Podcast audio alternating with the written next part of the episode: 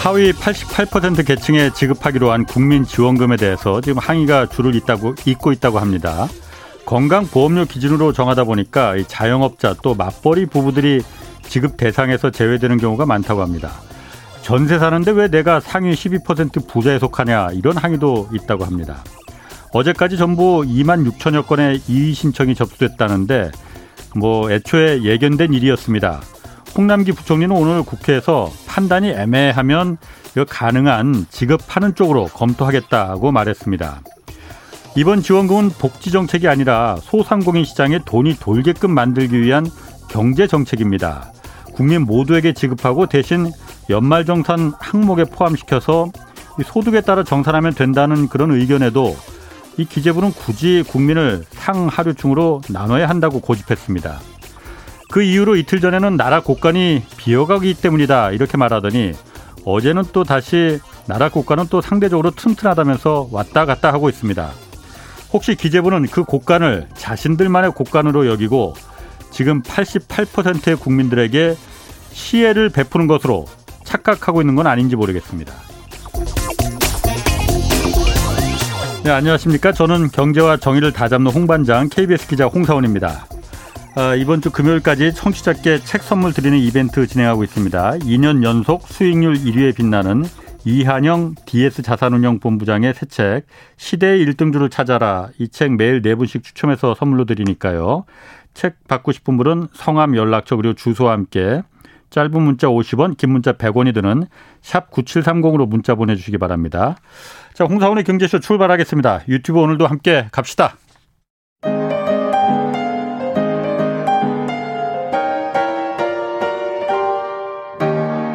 대한민국 최고의 경제 전문가와 함께 합니다. 믿을 만한 정보만 쉽고 정확하게 전해드립니다. 홍사운의 경제쇼. 네.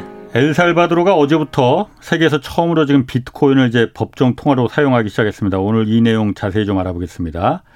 들으면 항상 막 빠져들게 만드는 박정호 명지대 특임 교수 나오셨습니다. 안녕하세요. 예, 안녕하세요. 왜 이렇게 오랜만에 나오셨어요? 아, 지난달에는 이렇게 뭐안 어. 맞았네요. 죄송합니다. 아, 아 보고 싶었습니다. 아유, 감사합니다. 자, 어제부터 이제 엘살바도르 예. 이 나라에서 중남미 국가죠. 여기서 처음으로 이제 비트코인을 법정 통화로 사용하기 시작했다는데 지금 어떻습니까? 현지 분위기는 잘 예. 돌아가고 예. 있어요? 잘 돌아갈 리가 있나요?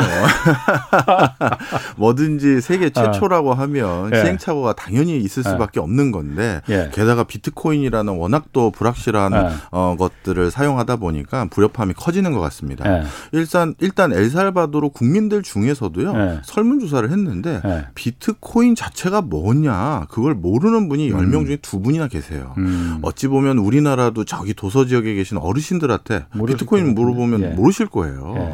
그런 것들처럼 엘살바도르도 법정 통화가 비트코인인데 네. 그게 뭔지도 모르는 분이 열 분 중에 두 분이니까 네. 당연히 문제가 심각한데 네. 게다가 법정 통화로 비트코인을 받으려면 저기 우리로 따지면 재래시장, 전통 시장에서는 그런 인프라가 안 되어 있거든요. 그렇죠. 네. 그 그쪽에서는 그럼 우리는 앞으로 돈을 뭘로 받으라는 거냐라는 네. 것들이 이슈가 되면서 그러게. 지금 어. 시위가 시작됐고요. 네. 어, 이 시위 때문에 지금 벌써 엘살바도르의 전국이 뒤숭숭해진 상황입니다. 아니 그러면은 법정 통화라면 엘살바도르 기존에 그 돈이 있어 화폐가 있었을 거 아니에요.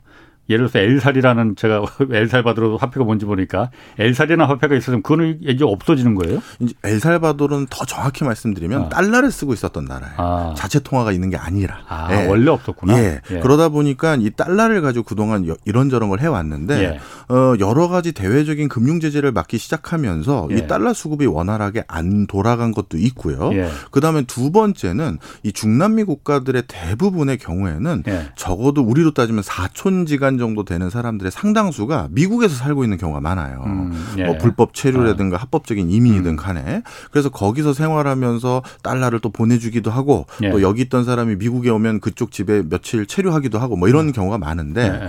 그런데 이 금융이 막히다 보니까 미국에서 달러를 받아오거나 달러를 보내거나 예. 이런 금융 거래를 할 때 제3세계를 또 한 번 통과하고 은행을 두 번 거쳐서 예. 어, 가야 되다 보니까 그 과정에서 수수료율이 되게 비싼 한 거죠. 예, 예.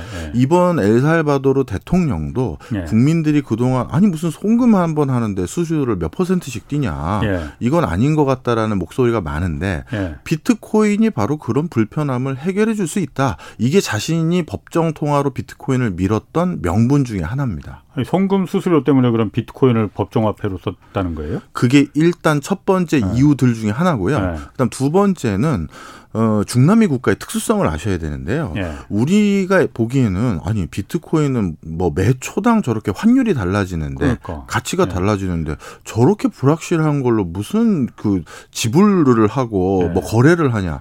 이건 우리 생각이고요. 예. 중남미 국가의 일부 국가의 입장에서는 비트코인은 어찌 보면 좀 이게 좀 어폐가 예. 있을 수 있습니다만 어찌 보면 안정한 화폐예요. 음. 이게 좀 설명을 드릴게요. 제가 마지막으로 출장을 갔던 데가 코로나 예. 터지기 전에 예. 작년 2월 달에 베네수엘라를 갔었었습니다. 음. 워낙 하이퍼 인플레이션이 일어났던 국가라고 해서 갔거든요. 그때 EBS랑 같이 가셨죠? 네, 네. 맞습니다. 예. 그래서 그 하이퍼 인플레이션 현장을 좀 취재하겠다고 해서 그쪽이랑 같이 예. 갔는데요. 어, 지난 2년 동안 그 얼마나 인플레이션이 올랐습니까? 그 베네수엘라 중앙은행의 관계자에게 여쭤봤어요. 예. 본인들이 집계한 것이 그동안 그 뒤는 또 집계도 안 하셨더라고요. 예. 하도 이제 예. 뭐 불협화음이 많으니까 예. 100만 퍼센트가 오르신 거예요. 오른 거예요. 어. 그러면 2년 동안에 물가가 100만 퍼센트가 오르면 음. 그런 나라들 입장에서 비트코인이 안정적인 거죠. 아, 오히려 오히려 안정적인 네, 거예요. 네. 그러다 보니까 네. 차라리 그동안 우리 원래 네. 국가에서 중앙은행에서 찍었던 화폐보다 예. 이게 그나마 낫네. 아. 이런 생각을 갖게 됐고 예. 실제 유럽이든 미국이든 어느 아. 나라에 가서 예. 베네수엘라 같은 경우 자신들의 통화인 볼리바르를 쓰는데 거긴 예, 예. 볼리바리를 갖다 주면 안 받아줘요. 예. 근데 비트코인을 주면 예. 뭐 다소 시세가 안 좋을 땐 조금 손해를 보더라도 예. 환전이 되거든요. 예. 그러니 차라리 비트코인으로 하겠다라는 게 뭐 아주 얼토당토 안 한 소리로 들릴 수 있게끔 된 거죠. 아, 오히려 그러니까 자국 화폐보다는 인플레이션이 좀 그게 더 안정적이다 비트코인이 그렇죠. 차라리. 예. 그것도 또 얘기는 되네 또. 그렇죠. 어, 예. 그리고 하나가 더 있습니다. 예. 중남미 국가들 같은 경우는 예. 뭐이뭐 뭐 제가 뭐 증거도 없이 특정인을 모함하는 건 아니고요. 음, 예. 많은 국가의 대통령들이나 중남미 국가의 많은 국가의 어, 정치가들이 예. 그 나라의 그 갱이라고 해야 될까요? 마약 조직이라고 해야 될까요? 예. 그런 조직과의 굉장히 결탁이 심해요. 그렇죠. 어, 많죠. 예. 예. 그러다 보니까 예. 또한 가지 그, 그 사람들의 목소리가 많이 투영될 수밖에 없는 겁니다. 예. 자, 그런데 갱이나 이런 그 집단들은 돈을 받았으면 예. 이돈 세탁을 반드시 하는 게 제일 골칫거리거든요. 그렇죠. 어. 그런데 그동안 돈 세탁을 하기 위해서 이 중남미 국가들은 어떤 행태를 보여왔었냐 하면 예. 제가 또 한 번 갔던 또 다른 나라였던 온두라스를 보면 쉽게 알 수가 있는데요. 예. 온두라스도 워낙 치안이 불안전해서 음. 어그 호텔 오송 예. 호텔에 투숙을 해도 예. 오송 오송 호텔이 아닌데 투숙도 하면 안 돼요. 무슨 아. 일을 당할지 몰라요. 어. 오송 호텔에 투숙을 해도 예. 그 입구에 기관총을 든그 컨시어즈들이 서 계세요. 예. 그러면서 그 숙박계 사인을 할때 예. 거기에 약간 무슨 우리로 따지면 이게 신체 포기 가서 비슷한 거 하나 줍니다. 창밖 근처에 서 있다가 어. 네가 사고가 난 건 우리가 책임지지 않고 뭐뭐 뭐 별의별 걸 다 알려줘요. 어. 그리고 실제 객실에 올라가 보면 예. 유리창이 아니라 이 예. 창문을 우리 예전을 보면 나무 합판 같은 아, 걸로 아, 예. 이게 다 막아놨어요. 아, 예. 그런데 이제 틈새가 이렇게 있지 않겠습니까? 예, 예, 그걸로 저 밑을 원래 보면 안 되는데 보셨네. 호기심이 아, 많아서 봤죠. 아. 근데 호텔 바로 길 건너편에 스타벅스하고 정확한 브랜드명이 햄버거 체인인데 우리나라에 이제 없었는데 하디스라는 게 있어요. 어, 네. 옛날에 하디스라고 아, 있었죠. 옛날에 아, 아시죠? 네. 네. 그두 개 매장이 거기 있었었는데요. 제가 계속 봤는데 한 명도 거길 안 들어가는 거예요. 하디스 매장이. 어. 그래가지고 아니 저 프랜차이즈는 뭘로 장사를 하지? 네. 제가 그걸 쳐다봤던 이유가 호텔에서 길 건너에 버거를 사러 갈 때도 네. 컨시어즈를 대동해서 건너가라는 거예요. 그 그냥 가지 말고. 어. 네. 어. 그래가지고 아니 그러면 누가 어, 언제 이용하나 그게 궁금해서 네. 쳐다보고 있었는데 진짜 한 두 시간을 의자를 놓고 쳐다봤는데 한 명을 안 들어가는 거예요. 네. 그래서 제가 거기 현지의 교민들하고 주재원 분들에게 여쭤봤어요. 네. 여기에 편의점들이 아 저 뭐라 그럴까 체인점들이 네. 국제적인 체인점들이 꽤 있어 보이는데 내가 거기 이용하는 사람을 많이 못 봤다. 네. 이거 어떻게 된 거냐 했더니 그게 실제 영업을 목적으로 차려진 게 아니라고 하더라고요. 어, 그럼 햄버거 팔려고 하는 게 아니면 뭐 한데? 햄버거 팔려는 목적이 아니라 예. 갱들이 돈 세탁을 하기 위해서 그 업소를 운영하는 거라는 거예요. 아. 아, 돈 세탁 목적으로. 그렇죠. 합법적인 돈을 네. 번 것처럼 뭘로 바꿔줘야 그렇죠, 되는데 그렇죠. 그런 목적으로 아. 그런 다국적 체인을 일부 네. 가존되는 거죠. 아. 그래야 미국에서 돈이 들어오고 예, 예. 나가고 하는 게 자연스러워지니까요. 예, 예. 그래서 그 정도라는 거예요. 예. 그러니까 일반적인 상거래의 상당 부분이 그런 불법적인 자금을 유통하거나 관리하는 사람들이 들어와 버린 건데 음. 그 사람들 입장에서는 그 돈 세탁을 하기 위해서 예. 이렇게 복잡 다단한 일을 하는데 수수료도 많이 들고 수수료도 많이 들고 예. 가게 점포비도 내야 되는데 딱 비트코인이 비트코인인 거죠. 예. 예. 그게 정답이네요. 그게 정답인 거죠. 그러니까 지금 엘살바도르 대통령이 국민들의 편의성을 위한 건지 갱들의 뭐 어떤 뭐랄까요 네. 뭐뭐 저 의뢰가 있었는지 그건 제가 모르겠습니다만 예. 갱들 아. 입장에서도 그 나라 아. 상권을 가지고 있는 사람들 입장에서도 반대할 이유가 없는 없겠네요. 부분이 있는 거죠. 그런 부분도 있을 수 있겠네요. 네. 그러면 지금 이게 하여튼 공교롭게도 어제 엘살바도르가 이거 한다고 하면서 아, 지금 보니까 그 그 EBS 방송 봤다는 분들도 지금 많이 어, 나오시네요. 예, 예. 어. 그 비트코인 가격이 급락했잖아요. 네. 전, 그 전체 비트코인 금, 이게 그럼 엘살바도르가 채택했기 때문에 했다는 거하고 무슨 연관이 있어요, 혹시? 아닙니다. 어. 어 중남미 국가는 물론 나름대로 비트코인 네. 중심으로 한 가상화폐에 네. 대한 관심도가 비교적 높은 국가 군집들이 있어요. 네. 그런데 전 세계적으로 비트코인의 시세에 네. 좌지우지할 수 있는 거래량은 한국과 일본과 중국과 미국 음. 정도가 끝입니다. 아. 그리고 전체 시장 규모에서 중남미 아. 국가는 되게 미비한 그렇지. 수준이에요. 어떻게 보면 법정 국정 통화로 채택한 첫날이기 때문에 호재임에도 불구하고 떨어진 거잖아요. 10% 예, 예. 가까이가. 그러니까, 예. 그러니까, 이건 영향을 줄 수 있는 수준은 음. 아닌 게 대, 상들이죠 음. 그렇지만 예. 어, 중남미 국가들에서 실제 일상 생활 중에서 비트코인을 사용하는 수준은 예. 방금 말씀드렸던 중국이나 미국이나 한국이나 일본보다도 예. 훨씬 앞서가 있어요. 어 그때 뭐 혹시 뭐 아까 그 청취자들 분들 중에서 음. 그 다큐멘터리를 보셨다는 분이 계시니까 네. 거기에는 편집돼서 조금 나왔는데 네. 어, 실제 베네수엘라는 공무원들에게 연말에 주는 그 크리스마스 보너스는 네. 비트코인으로 주기 시작했고요. 어. 네. 그 다음에 연금하고 국민들에게 연말에도 또 나름대로 크리스마스 선물을 주거든요. 예. 에, 돈으로. 예. 근데 그 돈을 법정 통화로 안 주고 비트코인으로 베네수엘라는 줬어요. 그때부터? 네, 그때부터. 벌써 2020년 2월 달에 갔었으니까 예. 벌써 그때부터 공적 부분에선 그걸 쓴 거죠. 어. 근데 왜 베네수엘라가 먼저 그걸 했느냐? 그러게요. 이것도 네. 베네수엘라뿐만 아니라 온두라스도 마찬가지고 지금 예. 엘살바도르도 비슷한 어떤 상황에 놓여 있는데요. 예. 그들 중남미 국가들은 법정 통화를 찍어낼 수 있는 자체적인 조폐공사 기술이 없는 거예요. 조폐 기술이 어. 없는 거죠. 돈을 찍어내지 못하네 그러면 못하는 거죠. 어디서 그러니까 찍어요 그러면은? 그래서 그 동안엔 어떻게 했냐면 네. 어디선가 찍어 와가지고 대부분 아. 어디서 찍어 왔냐면 영국의 네. 중앙은행 쪽에서 찍어 오거나 예. 의뢰를 해서 찍어 오는 아. 거예요. 그걸 찍어 와서 월급을 준 거거든요. 예. 그러니까 세금을 거두거나 이렇게 해서 지출을 한 게 아니라 돈을 계속 찍는 거죠. 예. 찍어서 네. 월급도 주고 국민들 보조금도 주고 했었는데 네.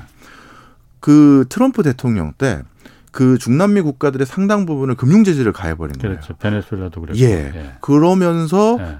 영국이나 이제 범 미국계라고 해야 될까요? 예. 이쪽에게 비슷한 어떤 기조가 있었겠죠. 예. 그래서 영국에서 이제 더 이상 니네 화폐 안 찍어줄게. 이렇게 해버린 거예요. 음. 베네수엘라에게. 음, 미국이 찍지 말, 찍어주지 말라고 하니까. 뭐 그런 게 네. 있었겠죠. 예. 그러니까 이제 베네수엘라 입장에서는 공무원들 다음 달 월급도 줘야 되고 예. 국민들에게 지출해야 줘야 되는 기본적인 부양비가 있는데 예. 돈이 없잖아요. 그동안 예. 찍어서 줬는데. 예. 그러니까 이제 방법이 없다. 그래서 선택한 게 그런 비트코인으로 음. 드리자. 예, 그럼 비트코인은 채굴할 수 있는 인프라가 있느냐? 베네수엘라는 전 세계에서 석유 매장량이 가장 많은 국가 중에 하나잖아요. 그렇죠. 그러다 네. 보니까 전기료는 거의 공짜다 싶을 네, 네. 정도로 싸요. 예. 그러니까 국가에서 채굴을 아, 아. 해서 아. 그래서 그걸로 나눠주는 형태는 가능한 거죠. 예. 기름은 있으니까. 그러네. 예. 그래서 이런 기조에 있는 상황들이 베네수엘라, 그 베네수엘라가 그렇게 하면서 나름대로 무마가 되니까 예. 옆에 있는 온두라스, 예. 파나마, 멕시코, 그다음에 지금 그 저 엘살바도르 예. 이런 국가들이 정도의 차이만 있지 비트코인을 바라보는 시각이 대부분 다 이런 기조예요. 그러니까 어떤 국가적인 그 필요 정책 이런 것보다도 어쩔 수 없이 그러니까 비트코인으로 예. 갈 수밖에 없는 그런 구조가 됐었네요. 그러면. 그렇죠. 어쩔 수 없는 거죠. 다른 차선책이 뭐가 네. 있는데라고 네. 그쪽의 정책 담당자들끼리 논의를 해본다면 네. 아무도 다른 대안을 못 주는 거죠. 돈을 어디서 찍을 것이며 네. 아 그것도 본 적이 있어요. 그 방송 같은 데서 못 나간 건데. 네. 베네수엘라의 저 지방 있지 않습니까? 예. 그 지방은 아예 달러도 구할 수가 없는 거예요. 예. 그나마 베네수엘라의 수도인 카라카스 같은 경우는 예. 그나마 달러가 있고 잘 사는 동네는 달러로만 결제를 해요. 예. 그런데 저 오지는 달러도 없거든요. 예. 그러니까 베네수엘라가 또 세계적인 금광이 있어요. 그렇죠. 그래서 예, 금화로 돌아갔어요. 어. 중세 시대처럼. 어, 어. 그래서 금화로 이제 물건을 사고 파는. 그러니까 대안이 없는 거죠. 아. 그래서 비트코인을 한 거예요. 음. 제가 이 말씀을 앞부분에 좀 많이 드리는 이유가 음, 재밌어요. 괜찮아요. 네. 우리 지금 어떤 그, 그 여러 가지 재테크 커뮤니티의 얘기가 네. 도냐 하면 저 봐라. 비트코인의 미래가 어. 저리 밝다. 어. 이게 뭐 미래 새로운 화폐다. 예. 이렇게 얘기하시는 분들도 있는데 모르겠습니다. 제가 감히 제 식견으로 미래 화폐가 비트코인 될지 안 될지 그것까지는 모르겠습니다만 예. 적어도 예. 엘살바도르나 온두라스, 베네수엘라가 비트코인을 법정 통화로 해도 된다라는 확신에 차서 이걸 한 게 아니라는 음. 말씀을 꼭 드리고 싶었어요. 음. 어쩔 수 없이 그걸 선택한 명, 음, 부분이 많은 것이지 예. 그쪽의 학자들이나 정책 이반자들은 미래 화폐가 이거야라고 생각해서 한 거는 절대 아니다. 그럼 네. 박 교수님 입장은 어쨌든 엘 중남미 국가들은 어쩔 수 없이 그러니까 이 택한 거고. 네. 이게 어쨌든 비트코인, 코인이라는 말이 붙었잖아요. 네. 어, 화폐로서 그러니까 가능성 어떻게 보십니까? 그러니까 이왜 제가 이 질문을 드리냐면은 대개 이제 그 엔지니어 공학자 쪽에서는 이 부분을 어쨌든 4차 산업혁명 그리고 여기 블록체인에 기반을 뒀으니까 네. 이거 먼저 치고 나가야 된다라고 적극 먼저 갖고 가야 된다라는 주장하는 분들 계시고 네. 반대쪽에 이제 그, 그 금융 통화 이쪽에 경제학 쪽에 계신 분들은 박 교수님도 마찬가지로 그쪽에 계시지만은 이 클난다라고 말하는 분들이 공통적으로 그렇게 보이는 것 같아요. 네. 박 교수님 생각은 어떻습니까? 제가 좀, 저, 좀 프로필이 좀 독특해요.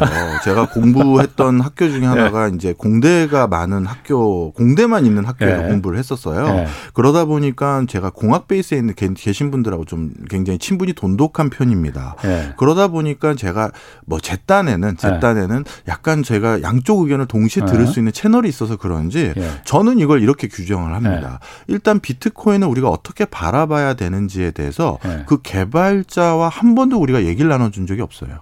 이거는 일종의 프로그램이자 알고리즘이고 예. 기술이거든요. 예, 예. 그래서 그 비트코인을 운영하기 위한 블록체인이란 그 알고리즘 예. 체계는 기술로서 각광받아서 지금 많치고 나가고 있거든요. 예, 예. 그런데 그 개발자는 우리가 한 번도 누군지도 모르고 소통을 못 했는데 그 사람이 자기가 개발한 것에 대해서 왜 개발하게 됐는지에 대해 우리가 흔적을 엿볼 수 있는 게 한 번 있었었어요. 어, 비트코인을 개발했다라고 말한 그 개인인지 팀인지도 모르겠지만 음. 그 사람이 비트코인을 개발해 놓고 첫 번째 코인을 본인이 채굴했거든요. 음. 그첫 번째 코인을 그 업계에서는 제네시스 창세기라고 부르면서 네. 제네시스 코인이라고 부릅니다. 네.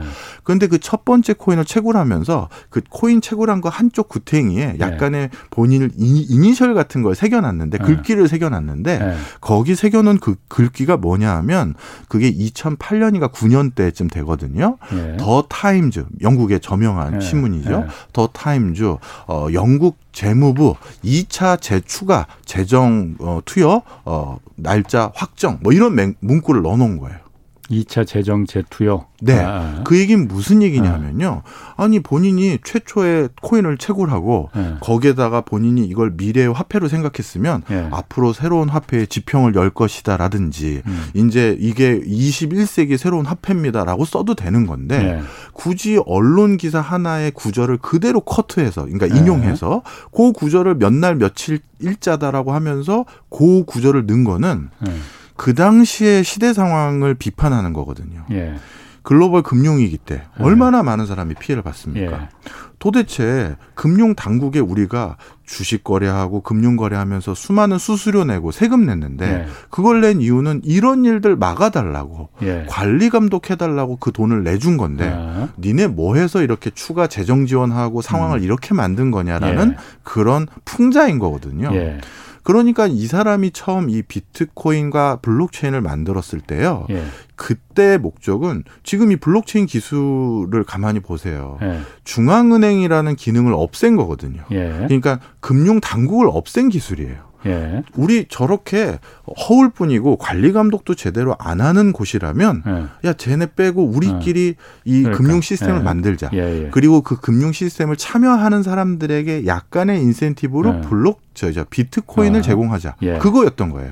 그러니까 이 사람의 원래 취지는 뭐 우리가 짐작만 하는 것이지 하지만 어, 화폐를 대용할 생각은 원래는 아니었던 걸로 짐작을 저희는 합니다. 음. 그런데 너무나도 히트를 친 이유가 이름 때문이에요. 음. 이름에 코인이라는 단어를 들어갔잖아요. 예. 그러니까 이거는 코인, 화폐의 한 종류인가? 예. 이렇게 생각하기 시작하면서 이런 기술적이고 테크니컬한 거에 관심 없는 일반인들도 이제 관심을 기울이고 시키게 되고 예. 보도나 아니면 관련 담론도 이게 21세기 새로운 통하냐 이런 음. 담론으로 흘러갔던 것이고요. 그런데 예. 우리나라도 어느 어, 언젠가부터 이제 법 법적으로 이러한 대상들을 지정하기 위한 용어를 이제 정했죠. 예. 그래서 뭡니까? 이제 비트코인과 같은 대상들을 지정하는 용어가 가상 자산이잖아요. 화폐가 아닌 거예요. 예. 가상 자산입니다. 예. 마치 금융 상품들처럼 예. 금융 자산이라는 건데 예. 금융 자산은 우리가 물론 온라인에서 사고 팔거니 하지만 저기 예탁원 가면 그 증서가 있는 거잖아요. 예. 물리적인 증서가. 예. 그런데 여기는 그런 증서도 없이 가상 환경에서만 투자할 수 있는 자산이다라는 게 우리나라뿐만 아니라 전 세계적인 어느 정도 이제 컨센서스가 그걸로 가고 있는 거죠. 음.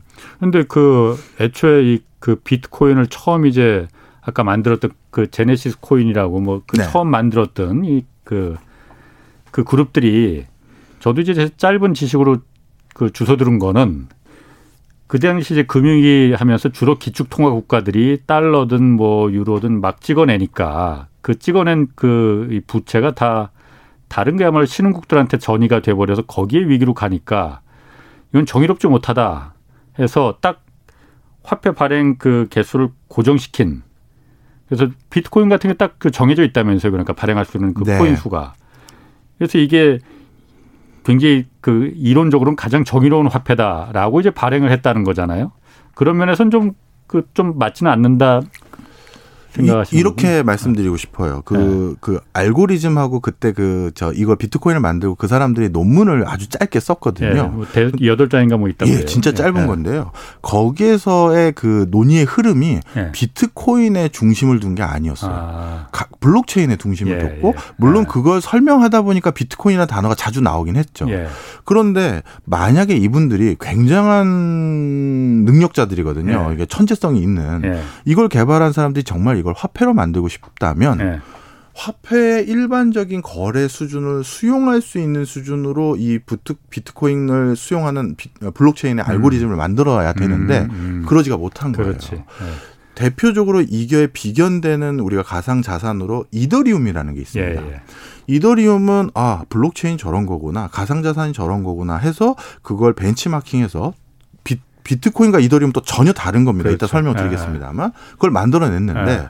이더리움 1.0을 만들고 났더니 본인들이 생각한 것보다 훨씬 더 거래가 빈번히 일어나는 거예요. 네. 이더리움이. 네. 그래서 이걸로는 신용카드처럼 네. 결제를 하자마자 그 결제 내역이 전달되고 이런 걸 시스템을 뒷받침을 못한다라고 네. 해서 그렇게까지 진보된 새로운 결제 방식을 도입하는 이더리움 2.0을 개발하겠다라고 한 거예요. 네. 그러니까 이, 이 사람들도 이 체제를 처음 구축할 때 거래가 빈번히 날 거를 알긴 알았지만 네. 진짜 화폐처럼 이게 이용될지는 몰랐던 거거든요. 음, 음. 그래서 2.0으로 더 가겠다는 건데 네. 만약에 처음에 비트코인을 개발한 사람들이 진짜 이걸 미래의 달러처럼 사용하길 바랬다면 네. 네. 달러가 1초에 거래되는 양이라는 걸 알고 있는데 네. 그걸 그렇지. 망각하고 이렇게 네. 묵직하게 결제하고 나서 10분이나 20분 뒤에 그 사실이 통보되는 시스템을 만든다? 네. 이거는 어. 좀 앞뒤가 안 맞는다는 안 거죠. 예. 어. 이더리움 같은 경우는 그러면 그 개수나 이런 게 한정된 거 아니에요? 그러면 이것도 또 말씀을 드릴게요. 어. 사실 이거는 어, 자연 법칙이 아니지 않습니까? 네. 그죠? 예. 네. 그러다 보니까 개발한 사람이 어떤 취지로 만들었느냐에 따라서 그게 다 달라지는 거예요. 네. 예를 들어서 비트코인하고 이더리움 두 개를 비교해 보면요. 네. 비트코인은 이렇게 보시면 되겠죠. 우리 예전에 컴퓨터 운영 프로그램 중에서 나이 드신 분들은 좀 아실 텐데 도스라는 거 우리가 썼던 적 있습니다. 아이고 다 아주 나이 적은 사람도 어, 그런가요? MS 도스. 예, 네, 맞아요. 예. 도스 1.0을 쓰고 있는 거예요. 예. 그런데 이런 시스템은 자꾸 엔지니어가 네. 처음에 생각하지 못했던 에러라든가 예상치 못했던 방향이 있으면 자꾸 네. 보완을 하는 거잖아요. 네. 그래서 도스 같은 경우도 도스 1.0, 2.0 했다가 윈도우로 바뀌고 지금 뭐 윈도우 XP 갔다가 또 여기까지 온 거지 않습니까? 네. 이더리움은 지금 그렇게 돼가고 있는 거예요. 음. 이더리움 1.0을 해놓고 써봤더니 아, 아 이런 상황이네. 2.0 하고 또 3.0 나오겠죠. 아. 그러니까 그쪽은 그렇게 해가면서 처음에는 뭐 본인들이 화폐량을 언제까지만 발 행하겠다라고 했다가 네. 나중에 또 바꿀 수도 있는 거예요. 네. 이건 자연 법칙이 아니니까요. 예. 엔지니어들의 판단에 의거해서 그거를 운영하는 기획자들에 의거해서 바뀔 수가 있는 건데 네. 비트코인은 그렇지가 않아요. 예. 제가 그래서 비트코인을 어떻게 바라봐야 될지 참 이제 더 어려워진 게 예. 그 개발자가 비트코인 1.0을 만들어 놓고 아 제가 생각한 것과 달리 이렇게 될 줄 몰랐습니다. 네. 그래서 저는 비트코인 2.0을 만들겠습니다라고 하면 아 저 사람이 이 시스템과 이 체계로 어디로 가고자 하는구나라는 걸 알 수가 있는데 네. 이건 도스 1.0 만들어 놓고 사라진 꼴밖에 안 되니 예. 그거를 아. 가지고 뭐 중남미는 음. 자기네들 상황 때문에 그건 우린 그렇게 쓰겠다라고 가는 거고 예. 우리 한국은 이거는 그냥 독특한 금융 투자의 대상인 금융 자산입니다. 예. 이렇게 우리는 수용한 거고 예. 이렇게 가는 거죠. 아, 네. 그렇군요. 그 가상 비트코인 뭐 이더리움 이 얘기는 좀 뒷부분에서 좀 네. 다시 한번 좀 얘기를 하고 지금 사실 그, 그 비트코인 외에 디지털 화폐 그 네. CBDC라고 하잖아요. 네. 전 세계적으로 이거는 그러니까 가상 화폐하고는 다른 거죠. 그러니까. 전혀 다른 전혀 겁니다. 다른 거죠. 예. 뭐 아시는 분도 많이 있으실 것 같은데 어떻게 다른지하고 지금 그게 세계 나라 세계 각국 우리나라도 지금 도입한다고 해요. 네. 왜 도입하려고 하는지 먼저 그러니까 이게 어떻게 다른 건지 네. 간단하게 설명을 좀 드리겠습니다. 아. CBDC라는 거는 아까 비트코인과 달리요. 네. 일단 그 CBDC는 발행 주체가 중앙은행이었을 음. 때 중앙은행의 디지털 화폐다라고 해서 예. CB 센트럴 뱅크 예. 디지털 커런시 예. 해서 CBDC라고 부릅니다. 예. 그래서 모든 중앙은행이 일단 발행하는 종, 물리적인 실체가 없는 어떤 화폐들은 예. 우리가 CBDC라고 불러요. 그런데 그 CBDC를 운영하는 방식에 있어서 어떤 중앙은행은 우린 블록체인 기반으로 하겠다라는 데도 있고 우리는 그게 아니라 다른 방식으로 해보겠다라고 주장하는 곳들도 있고 그렇게 지금 시스템을 만들어가는 곳들도 있어요. 그러니까 CBDC는 중앙은행에서 또 블록체인을 반드시 결부시켜서 하는 거 그런 것도 아니고요. 예. 자 그러면 많은 중앙은행들이 예. 왜 CBDC에 또 관심을 갖기 음. 시작했느냐? 예. 이게 또 나라마다 그 사유가 전혀 다릅니다. 아하. 이것도 중남미 국가들부터 말씀을 좀 드릴게요. 예.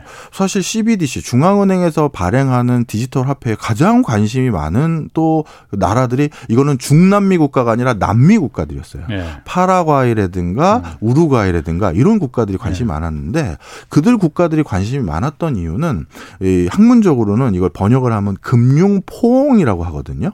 포옹. 예, 네. 금융이 네. 어 차상위 소득 계층에게 서비스를 제공해 주기 위한 다양한 노력들. 그래서 네. 그분들을 조금 소득 수준이 올라갈 수 있도록 만드는 징검다리 역할을 해 주게 하려는 게 금융 포옹이라고 우리가 크게 부르는데. 아, 네. 이게 왜 이게 관심을 갖게 됐냐면 네. 파라과이나 우루과이 같은 곳이나 네. 이런 뭐 칠레나 이런 곳들 같은 경우는 저기 우리 도농 지역, 예. 예, 낙후된 지역 같은 경우는 금융 시스템이 없는 거예요. 예. 예. 그러니까 태어나서 단 한 번도 통장을 개설해 보지 않은 음. 사람들이 음. 반 이상인 거죠. 예, 예. 예. 그럼 그분들은 왜 금융 시스템을 통장 하나를 못 개설했느냐? 은행들이 거기에 지점을 안 그렇지. 놓는 거죠. 예. 뻔한 거죠. 예. 이익이 없으니까요. 예. 그래서 그러면 저 사람들에게 중앙 정부 입장에선 세금도 걷어야 되고 예. 또저 사람들이 상거래 활동하는 것도 잘 들여다볼 수 있으려면 예. 뭐 하다못해 통장이라는 게 매개 수단이잖아요. 예.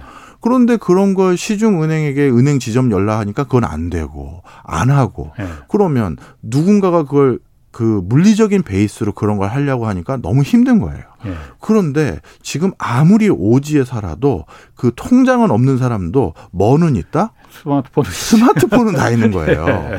그러니 예. 우리가 금융 시스템이라는 거, 화폐라는 걸 예. 금고에서 인출하고 예. 이런 시스템을 갈 게 아니라 예. 아예 우리가 그냥 거듭나 주자. 예. 그래서 스마트폰을 통해서 여러 가지 금융 시스템을 제공해 주기 위해서는 어쩔 수 없이 종이화폐는 의미가 없겠네. 그러면 중앙은행에서 CBDC라는 형 태로 그분들에게 어 화폐를 쓸 수 있는 환경을 만들어 주자. 여기에 이제 간 거죠. 음. 그러니까 그쪽은 뭐 블록체인이라는 게 대두되기 시작하면서 그게 어, 어 중앙은행의 권한을 일부 훼손할까봐 우려해서 중앙은행 뱅커들을 음. 만났을 때 그런 걱정하는 사람 아무도 없습니다. 네. 그냥 이거는 아 모티브가 된 거예요. 아 저렇게 할 수도 있겠구나. 네. 어, 그렇다면 우리가 저 낙후된 지역의 금융 서비스를 디지털로 좀 해주자. 그리고 그 사람들의 돈도 모으고 이자도 불리고 할 수 있게끔 해주자. 사금융 이용하지 않고 어. 그쪽은 그렇게 된 거예요. 이제 포용적이네. 네, 네, 네, 그건 그런 거죠. 네. 선의 목적이 네. 있었던 네. 거예요. 그리고 아프리카의 세네갈이나 일부 지역도 그런 식으로 CBDC에 관심이 있습니다. 음. 근데 이제 중, 중국 같은 경우 좀 달라요. 음, 음. 중국 같은 경우는 한 뭐 모든 정책이라는 게 한 가지 이유만으로 정책이 도입되지는 않습니다. 예. 한 두어 가지 이유가 크게 보여지는데요. 예. 첫 번째는 어 미중 간의 무역 갈등이에요. 예. 좀 전에 중남미 국가들이 그 비트코인으로 법정 화폐가 흘러가게 되는 가장 큰 촉매제 역할을 했던 게 미국의 금융 제재라고 말씀드렸잖아요.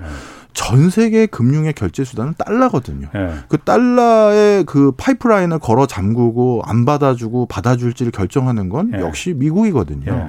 그런 과정에서 미국과 중국이 통상이니 국방이니 다른 많은 분야에서 분쟁이 일어나다가 음. 갑자기 금융 관련해서 제재를 해버린다? 야 이건 손발을 완전히 묶어놓는 거예요. 예. 미국이 어떤 나라와 전쟁을 하지 않을 때 그 나라를 가장 괴롭히는 수단으로 하는 게 첫 번째가 금융 제재잖아요. 그러다 보니까 이거 이대로 있다가는 뭘 해도 우리가 항상 뒤가 뭐라 할까요? 이거 뭐 캥기지. 캥기는 거예요. 네. 그러니 다른 전 세계에 어, 결제를 할 수 있는 다른 파이프라인 하나 또 뚫어놓자. 네. 그런데 요즘은 전 세계가 오프라인 베이스로 상거래가 일어나는 것보다 온라인을 베이스로 상거래가 일어나는 게 더 많아졌거든요. 예. 그렇다면 이제 새로운 파이프라인을 예. 그 한동안 위안화를 기축통화로 만들어 보려고 별의별 음. 일다 했었는데 음. 안 됐거든요. 예. 영국에서 처음으로 석유를 살 수 있는 전 세계 유일한 화폐는 달러예요. 예. 석유는 달러로만 받아요. 그렇죠. 영국에서 처음으로 위안화로 석유 거래했다가 예. 영국의 그 석유 거래를 위안화로 했던 금융회사가 진짜 미국에 된통 한번 당했습니다. 진짜 된통 당했어요. 예. 그리고 나서 미국은 어쨌든 간에 예. 달러 패권을 위협하는 거는 절대로 용납하지 않습니다. 절대 용납하지 군사력을 써서라도 그럼요. 용납하지 않습니다. 맞아요. 그러다 보니까 예. 어떻게 했느냐? 저건 안 되겠다. 위안화는 접자. 아, 아. 그러면 이제 디지털로 예. 이쪽 세상은 미국도 감히 통제하지 못하는 아주 묘한 신경망이 다 연결돼 있잖아요. 예. 그러면 중국 내부에서 어 먼저 이거를 의미 있는 가상화폐로 사용할 수 있게끔 하고 예. 그러면서 야 중국이라는 큰 시장에서 우리가 뭔가 물건을 팔 때는 그 가상화폐로 일부 돈을 받을 수밖에 없는 많은 전 세계 바이어들, 예. 어, 판매상들을 만들어 놓으면 자연스럽게 그 디지털 화폐를 바탕으로 한 새로운 전 세계 그 뭐랄까 돈을 결제하는 파이프라인이 만들어질 수 있지 않겠느냐라는 생각도 분명히 있어요. 잠깐만요. 거기서 그러면은 네. 제가 그 부분은 이해가 가겠어요. 지금 뭐든지 국제 간의 교역을 하려면은 일단 내가 물건을 파든 살든 달러 중간에 달러로 한번 거쳐서 그렇죠. 이렇게 그 해당 국가의 물건을 그 통화를 바꿔야 되니까 디지털 화폐로 되면은 중간에 그 달러로 바꿀 필요가 없어지는 거예요? 이럴 수도 있죠. 예를 예. 들어서 제가 예. 중국에서 위안화로다가 예. 저쪽 그 엘살바도르에 그 뭐 석유를 사온다고 하면은 그냥 위안화로다가 디지털 화폐로 이렇게 사올 수 있는 거예요? 이렇게 보시면 좋을 것 같습니다. 만약에 제가 예. 한국의 동대문에서 예. 물건을 갖다 파는 조그만 가게를 운영하고 있어요. 예. 그런데 중국에선 뭐든지 물건이 싸니까 예. 그동안은 평택항의 보부상처럼 가가지고 예. 물건 떼어와가지고 예. 동대문에서 팔았는데 이제 바꿀 수가 있는 거죠. 알리바바에 들어갔어요. 예. 알리바바에 들어갈 때 처음에는 원화로 그 중국의 CBDC로 코인으로 바꿔놨겠죠. 예. 그게 알리바바의 제 지갑에는 들어가 있겠죠. 예. 아니면 알리바바에 제가 소상공인으로서 물건을 팔 수도 있어요. 예. 그러면 거기에 그 중국인들이 결제한 그 돈은 중국 CBDC로 거기 알리바바의 제 지갑에 있겠죠. 음, 음. 그러면 저는 그 동안에는 예. 중국에서 물건 뛰어올 때는 원화를 위안화로 바꾸거나 뭐 달러를 위안화로 바꾸고 이런 절차들이 있었는데 예. 이제는 그럴 필요가 없죠. 음. 어차피 그 평택항에서 배 타고 중국 어딘가 재래시장 가서 물건 띄워오느니 예. 알리바바에서 예. 물건을 사서 예. 한국에 배송해 주세요 해도 되는 건데 예. 마치 아마존에서 물건 사오는 것처럼 예. 그때는 여기서 달러가 왜 들어가죠?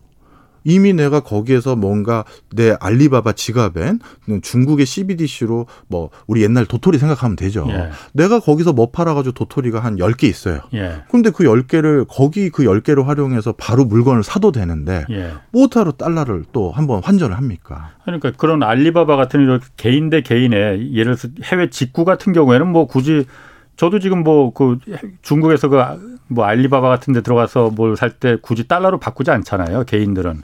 근데 어떤 기업 간에 어떤 무역을 하거나 그럴 때는 중간에 국제결제은행이라는 데서 이렇게 거치잖아요. 맞습니다. 예. 그 CBDC로 하면은 그럼 얘가 원화의 디지털 그 원화를 갖고 있다 하면은 국제 간의 결제를 중간에 제가 물어보는 건 궁금한 거 그거거든요. 국제 결제 이 망을 거치지 않고 바로 들어갈 수 있는 거냐 이거죠. 그러니까 이걸 이제 선택권을 준 거랑 똑같아요. 예. 누군가는 진짜 달러로 환전을 해야 될 수가 있을 거예요. 예. 그러면 중국이 지금 하는 것처럼 어, 디지털 위안화랑 그냥 진짜 위안화의 환율이 고정돼 있기 때문에 예. 그걸 종이 위안화로 바꾸고 예. 그리고 나서 달러로 얼마 그 당시 환율 시세에 따라서 예. 바꿀 수도 있겠죠.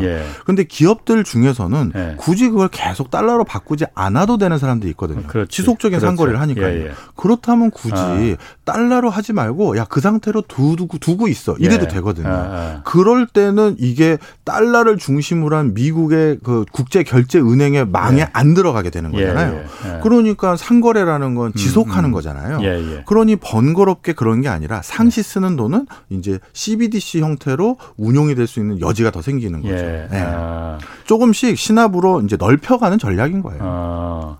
그럼 중국 같은 경우에는 지금 말씀하시기는 그 예전부터 그런 얘기는 많이 있었어요. 중국이 지금 달러 패권을 지금 어떻게든 그 그렇죠. 무너뜨리기 위해서 지금 그 디지털 화폐를 중국이 지금 제일 먼저 여기에 그 노력을 하고 있잖아요. 그 아까 말씀드렸던 중남미 국가들하고 예. 아프리카 국가들이 중앙은행의 CBDC는 사실 시도나 내용은 먼저 들어갔었어요. 예. 어, 금융 포옹이란 관점에서 예. 그리고 중국은 지자체를 중심으로 먼저 해보고 확장하는 기조로 조금 거기는 이제 워낙 큰 나라니까 조심성은 있게 가는 예. 거고요. 예. 그렇지만 전 세계적으로 가장 선도적으로 하고 있는 건 분명한 사실이고요. 예. 그런데 재미있는 건 생각해 보세요.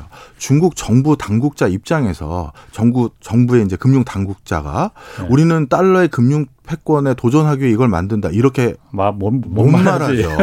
이거는 저희들에게 한 개쓴 네. 거예요. 예, 예, 예, 그런데 중국 내부에서 얘기하는 목소리는 예. 아주 지극히 전통적인 요인들. 예. 이제는 어, 10원짜리 동전 하나 만드는 것보다 그 그렇죠. 그 동전 하나 음. 만드는 데 들어가는 돈이 더 많습니다. 예, 예. 그래서 환경 오염 요인도 많고요. 아, 아, 그런 거랑 또 하나는 조세 포탈이나 이런 게 많기 때문에 예. 모든 게 금, 저, 디지털로 결제가 되고 음. 그러면 자금 흐름이 다 보이잖아요. 음. 음. 이런 것들을 관리 감독하는 목적이다 등등 음. 이런 요인들을 주로 나, 많이 나열하지 달러에 도전하기 위해서입니다라는 예. 건 당국에선 한마디도 안 나왔죠. 그럼 미국은 어떻습니까 지금? 미국은 그럼 굉장히 못마땅하게 하겠네. 그럼 이 그 디지털 화폐라는 거로 어쨌든 각국이 다 우리나라도 그렇고 중국도 그렇고 다 이쪽에 지금 발을 담그고 있잖아요. 그렇죠. 해보려고. 예. 미국은 굉장히 못마땅할 것 같은데. 처음에 이제 미국이 이제 3, 4년 전부터 지금까지 미국 정부의 그 어떤 그 입장이 조금씩 바뀌었습니다. 예.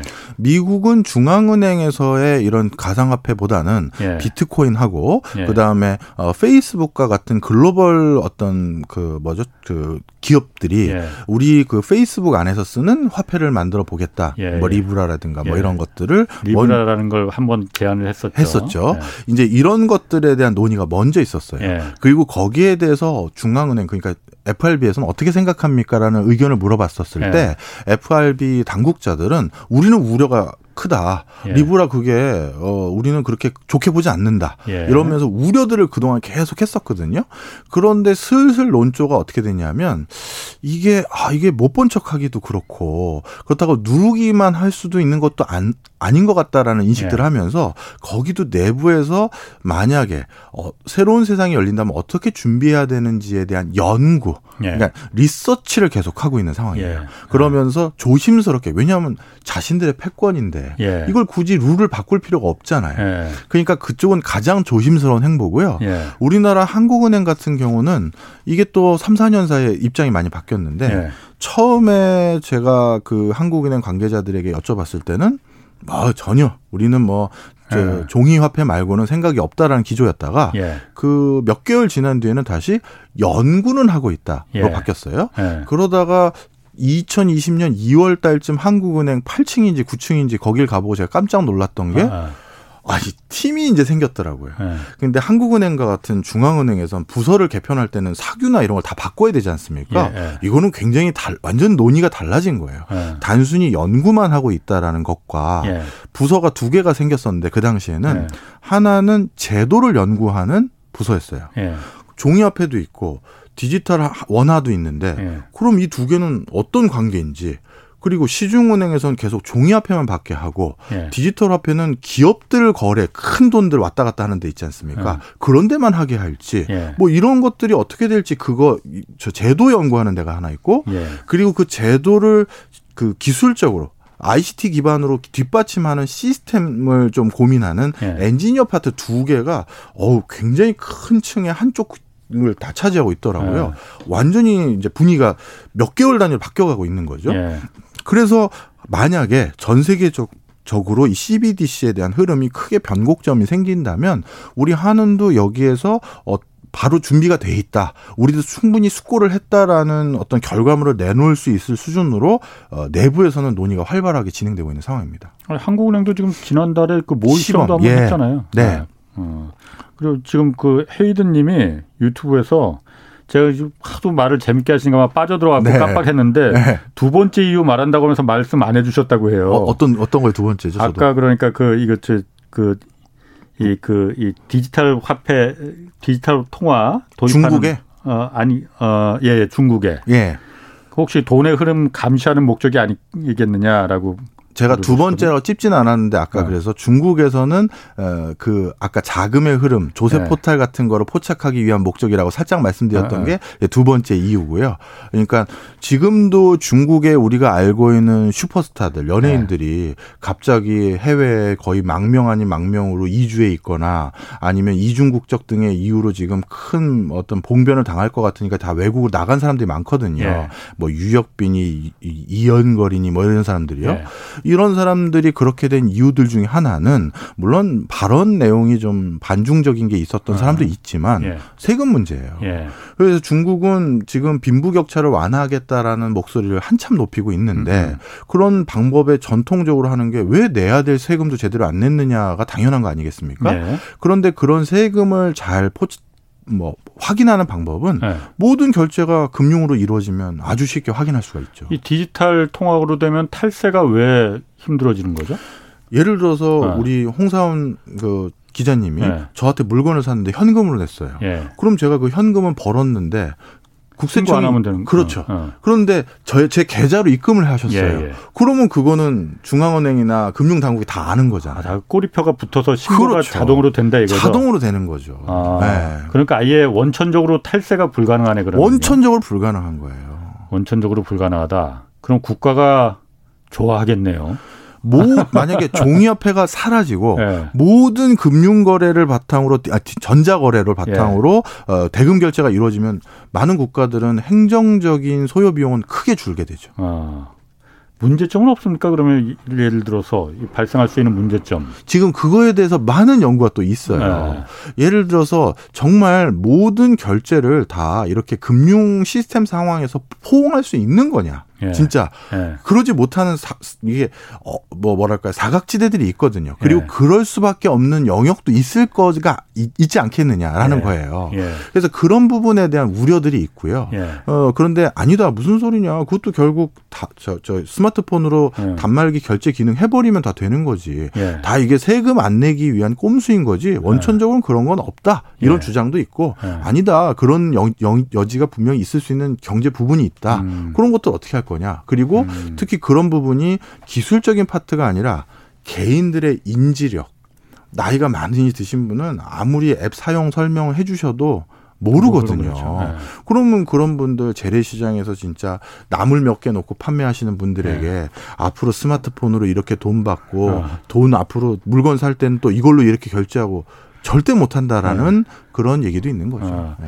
지금 제가 그 지난번에 한번 어떤 패널이 나오셔서 중국이 지금 일대일로라고 해서 지금 그, 그 해상 실크로드, 육상 실크로드에서 이제 개발도상국들을 가, 면서 계속 많이 지원을 해주잖아요. 네. 인프라도 건설해주고 거기 이제 중국에 어쨌든 영향을 미치기 위해서 그러면서 이제 그 위안화로 결제할 수 있는 그 디지, 디지털 그이 결제 시, 시스템 네.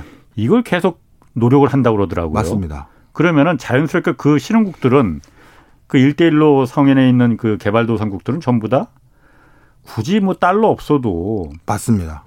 위안화로 그냥 바로 디지털 그 디지털로 다 그냥 왔다 갔다 하는 거니까 어. 지금 사실 중국의 일대일로 사업의 목적 중에 하나가 그겁니다. 좀 예. 설명을 드리면 캄보디아의 SOC 사업들, 캄보디아도 예. 워낙 낙후되어 있고 예. 만약에 남중국해와 말라카 해협을 막아버리면 예. 중국은 저 중동에서 원유라든가 아니면 아프리카나 유럽에서 수출입을 하는 그 해로가 막혀버리거든요. 예. 그래서 중국이 원하는 건 바로 인도차이나 반도에 있는 동남아 국가들을 통해서 인도양으로 음. 빠질 수 있는 그 통로가 하나 필요한 거예요.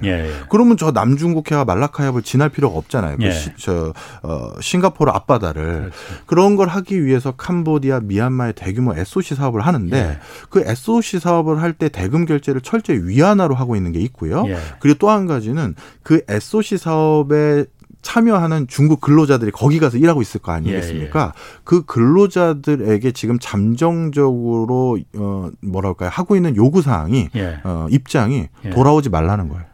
음. 지금 캄보디아에는 공사 현장에 5만 명에서 15만 명이 계절적으로 왔다 갔다 하면서 근무를 하고 있거든요. 예. 그 15만 명한테 공사 끝나면 돌아오지 말고 예. 거기서 살라는 거예요. 음, 음. 그 이유는 중국 색이라고 해야 될까요? 중국 영향력을 점점 넓히는 거죠. 예. 그리고 반대쪽으로는 또 어디가 있냐면 우리 극동 지역 있지 않습니까? 예. 우리 예전 말로 하면 연해주, 블라디보스톡이 있는 그쪽 지역이요. 예.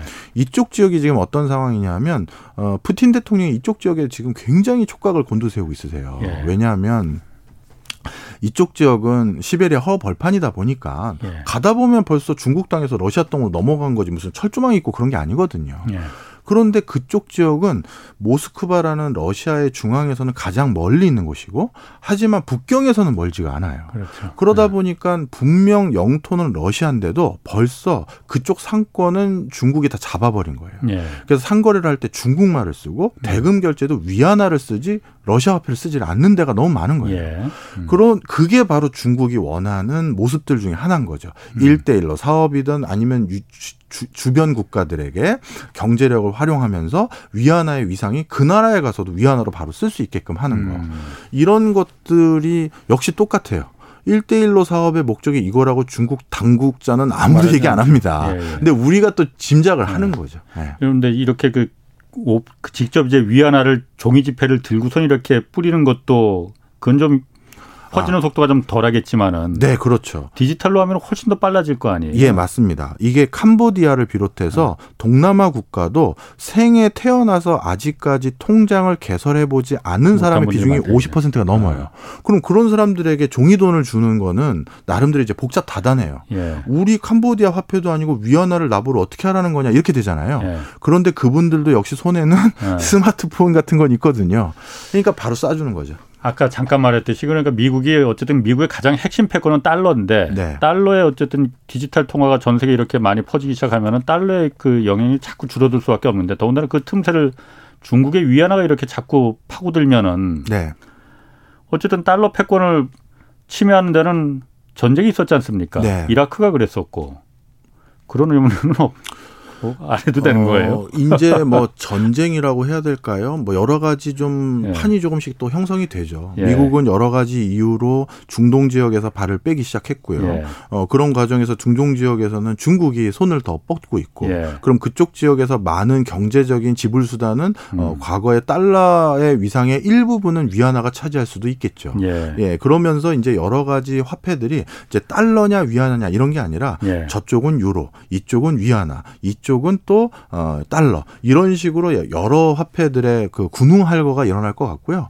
오늘 자칫 잘못하면 결론을 못 낼 것 같은데 한마디 말씀드리면 아, 네. 아닙니다. 네. 자. 아, 비트코인, 예. 그 중국의 디지털 위안, 예. 그 다음에 뭐 우리 중앙은행이 발행하는 화폐들 예.